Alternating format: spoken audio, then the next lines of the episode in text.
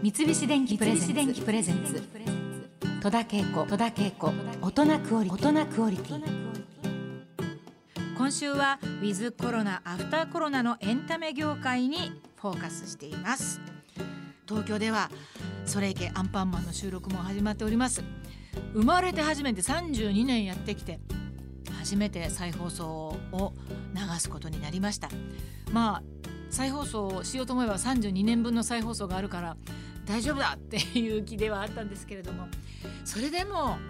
なんかこう新しいものを撮るっていう意欲役者の意欲とかね。何よりも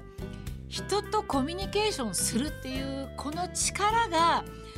みんないい番組を作っていけてたんだなっていうふうに感じましたね。あの再会できる喜び。あのいつも再会ってこう会う再会と始まるあのリスタートする再会とこの2つをあの意味持って再会の嬉しさというふうに感じておりました。アンパンマンも再開したし、えー、ヒーリングとプリキュアの収録も再開しました。まあ、あのプリキュアに関しては私あのいつもあの別で撮っていただいているのであのなかなか皆さんと接することはないんですけれどもアンパンマンに関しましては再開してからはそのアフレコの仕方が変わりまして今まではね例えばその声優さんが10人出てる時あるいは映画なんか撮る時は20人ぐらい出たりするんですけれども全員が1回にスタジオに入って全員で、30分の番組を1回見てそれであのスタジオに監督が入ってきて、えーまあ、ダメ出しをしたりテキストレジをしたりいろんなことをしてやるんです。でスタジオの中ではお茶も飲むし、えー、私が毎週いろんなところのお土産を買ってて あのなんかお菓子も出して戸田のれん街とか言いながら 全国のお菓子を出してみんなで和気あいあいと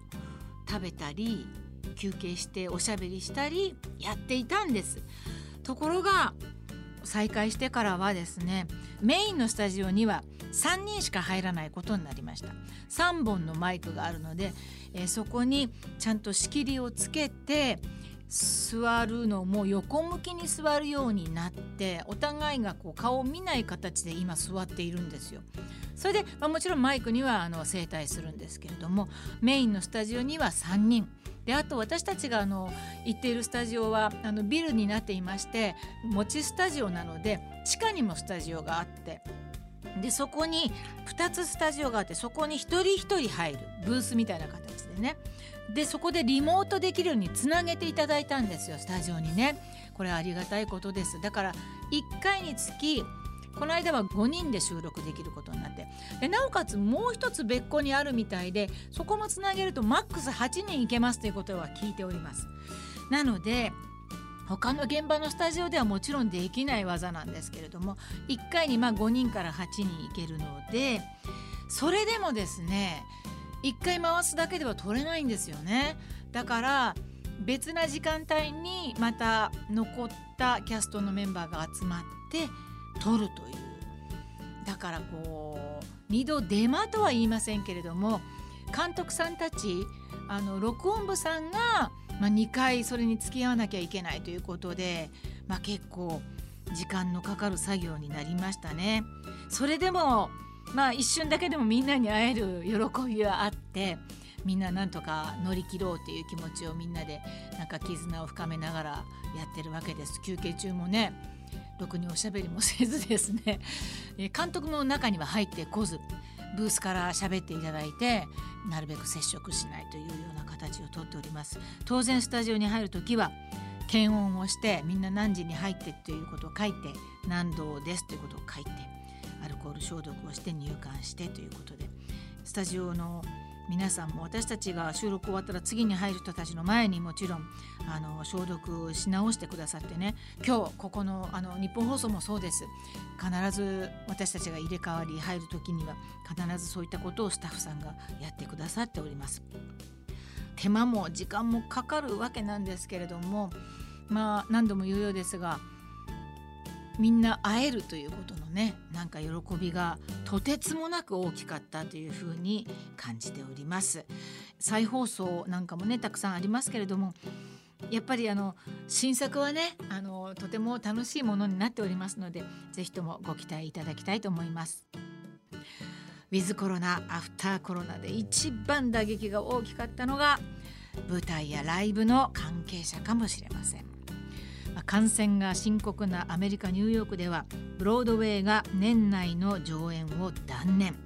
これね年内だけで済むかなと本当に私は不安に思っております。そして華麗なパフォーマンスで世界中の人々を魅了し続けてきたシルク・ド・ソレイユが破産宣告というニュースを聞いてちょっと私もなんかもう立ち上がれないっていう。えー、あのシルク・ド・ソレイユが？っていう。とショックでしたね。まあ、日本でもライブハウスがクラスターになったということでね営業もままならない状況が続いていましたけれどもここに来てね再開の動きが本格化していますでもなんかあの少ない人数でもねやっぱりねお客さんがいるってすごいんですよねこちら演者側からするとね、なんかいろんな映像の配信とか無観客でねやられた方も随分あの見る側の人にとってはねもうそういう形でもいいから何でもいいから見たいって飢えてた人たくさんいると思うので力にはなったと思うんですけれども。なんといってもやっぱりライブであのやってるものはこう生で直接感じたいというふうにね思ってる方たくさんいらっしゃるかと思います。先日私あのパルコ劇場にようやく行くことができまして、7月1日に幕を開けたのかな？三谷幸喜さんの作演出の舞台「第一」拝見してきました。三谷さんがまあ演劇界で、まあ、先陣を切って対策をいろいろ考えてのスタートっていうことで、えー、もちろん劇場もそうなんですけれどもね劇場に入るまではこうソーシャルディスタンスを保って並んで入り口ではもちろん体温の測定やったり消毒があったり座席もですね前後左右、まあ、一末模様のように一席空けての客席の配置になりましてであの今回の三谷さんの作品もねソーシャルディスタンスを役者が守れるようなあのミザミザンスっていうのは役者の動きのことを言うんですけれどもそれも密にならないようにうまい具合にその考えてやられてました。だからもしかしてこの第一はコロナが収束した暁にもう一度やることになったらソーシャルディスタンスバージョンじゃないものが見られるんじゃないかというふうに今回明らかに三谷さんはそれをちゃんと考えてやってらっしゃるからもしかしたらあの全く違う形の、えー、大地というものも見られるんじゃないかなというふうに思うんですけれどもあの三谷さんっていうのは風というか難があった場合に乗り越える力ってものすごいある方なのでそういうことにあの燃えるタイプではあるのであの今回ちょっとゆっくりお話ししてないんですけれども見た後に「見たの?」ってなんか連絡が来たぐらいなんですよ、えー、なんかそういうパワーも感じました。で劇場の方ではですねあの観客からね万が一感染者が出た場合のための連絡先の QR コードを使っての登録もアナウンスされていました、まあ、パルコはですねあのいろんなことを本当に注意されてやっていらっしゃいました。そしてこの三谷さんの舞台「大地」の公演は劇場での鑑賞のほかオンラインによる鑑賞チケットも発売されました。客席がね半分になるわけですからね。上演すればするほど赤字になる可能性もあるわけですよね。劇場せっかく大きくなったのに半分になって。だまあ今後はでもこうした劇場と